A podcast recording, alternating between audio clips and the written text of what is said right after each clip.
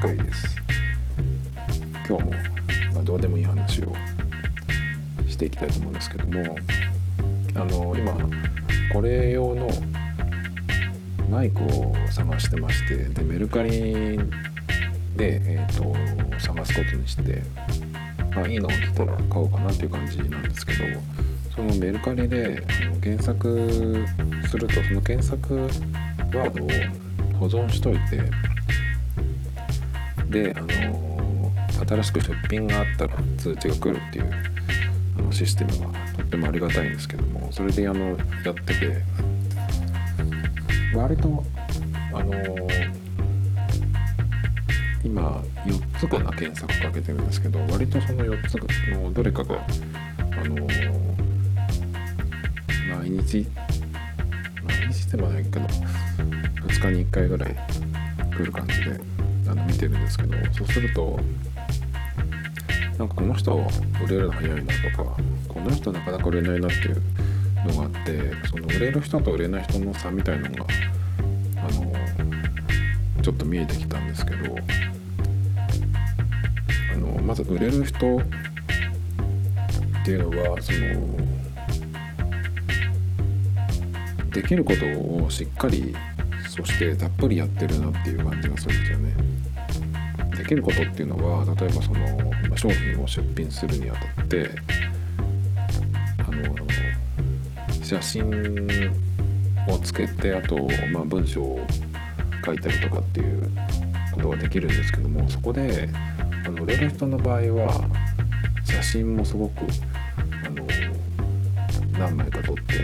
例えばそのものだったら角度を変えてね、どういう状態かっていうのを見れるようにしてあるし、あとその自分の写真を必ず使ってますね。たまにあの公式のところから持ってきたような写真を使ってたんですけど、それだと、まあ、あのこれ未使用の新品ですっていうふうに言ってる人も結構そういうふうにやってるんですけど、それだとあの結局未使用とかっていうのも自己申告でしかないので、それは分かったっていうふうにこっちは思っちゃうんですね。見てる方は分かったから、その今持ってるやつがどうなんだっていうのをあの写真で見たいわけですよ。パッケージがあったら、そのビニールが開けてない状態だったら未使用だなっていうのも分かるし、ほぼ未使用ですとかっていう人もいるんですけど、そのほぼ未使用もあの自己申告でしかないんで、まあ、しっかりその辺をねあの見せてくれるっていう人がやっぱり売れてる人ですよね。でそのまあ写真に限らず文章でも結構しっかりあの必要なことが書いてありますね。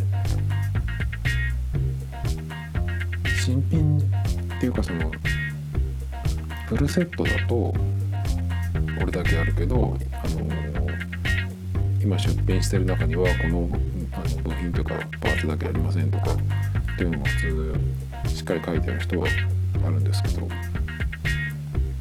まあほとんどはあのそういう情報を書かずに出してる人もいるんですよね。それだとなかなか、まあ、同じ商品が来ちゃった場合、ちょっと高くてもそっちのあのしっかり情報がある方を買うよなっていう感じですね。で売れる人、売れなこの人っていう人はあの値付けも結構柔軟なんですよね。あのいかにもあの計算して値付けをしてるなっていう人の場合は、なかなかあのすぐに買い手がついてないっていう感じですね。で値付けがその柔軟っていうか、まあ、そんなにあのなんていうのかな、小さいこと気にしないだろうなっていう感じの値段の付け方で、まあ売れれば OK っていう感じなんだろうなっていうとは、割とそのこちらも見ててあのすぐ買いたいなと思うし、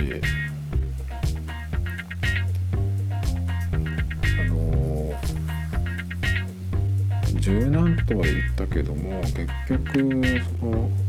まあ、ちゃんとけいろんな計算ができてるんだろうなっていうふうに思いますね。で逆に売れない人、なかなか売れてないのっていう人は、まあさっき今までもいろいろ喋ったんで、まあ、それに逆と思ってもらってもいいんですけど、まあ、一番ちょっとこれダメだなっていうのは説明不足な感じですね。でその写真に写ってるんだけど、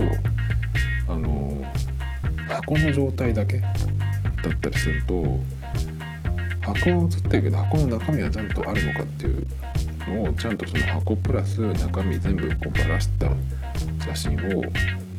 せてくれれば一目でわかるんだけど、その箱にしまった状態でこれ未使用ですとかっていう、一回開けただけですとかだったりするんで、結構ねその、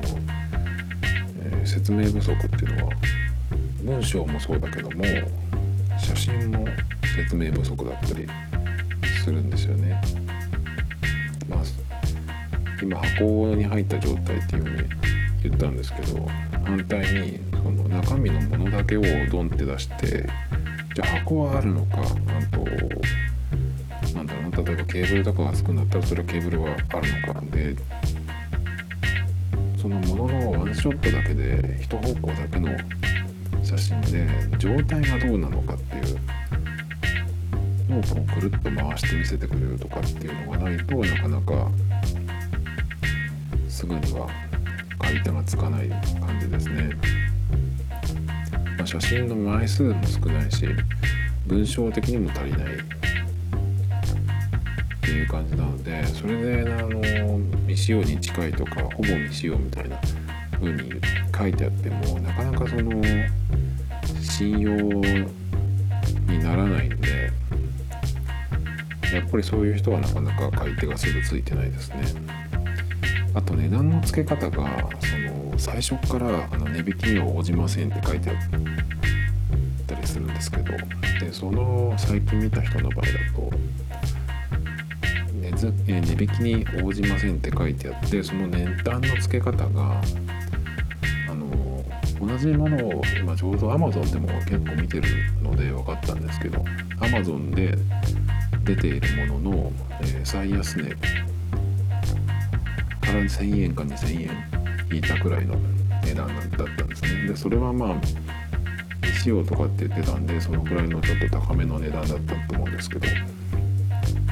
なんかやっぱりその値段の付け方が、そのいかにも、まあ、ネットの相場を見てましたっていう感じがしちゃうんですよね。なんでやっぱりその値段もあって、その人はまあいっしゅうかん経っても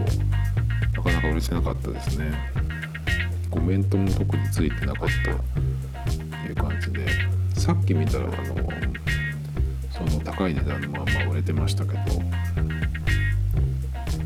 ぱりその値段の付け方がそのいっこで絶対に儲けてやろうっていう感じだと、なかなかやっぱり売れてないんですよね。いくつか出品してて全体で、まあ、利益が出ればいいくらいの人はやっぱりあの売り方も上手ですね。値段の付け方もあの結構うまいし、だから最初にその値段をつけるときにあの値引きには応じないっていうふうにするよりかは、まあ、値引き交渉してきてこのぐらい引いてもいいかなっていうふうにあの想定しておいて、その分入れた額で最初にその出しておくっていう、そうすればあの、まあ、値引きをしてあげたっていうこともできるし、まあ、自分のその売りたい価格っていうのもまあまあ、あのー、自分で決められるっていう状態でうまく売れると思うんですけど、ね、あのこの一品だけでこの最大の儲けを出そうとしてるとなかなか売れないんじゃないかなっていう感じがしますね。あの株の売り買いとかもそうだけど、高値で絶対に売ろうとかってしてると結構逃したりするっていうじゃないですか。なんかそれに近いのかなっていう感じがしますね。そういう人はあんまりメルカリ向いてないんじゃないかなかなってちょっと思っちゃうんですね。そういう値付けだと買う方からするとあのせんえんとかにせんえん高くでも、まあ、個人が売ってるメルカリよりかはアマゾンとか他のところで新品を買うっていう風になるんじゃないのかなっていう気がしますね。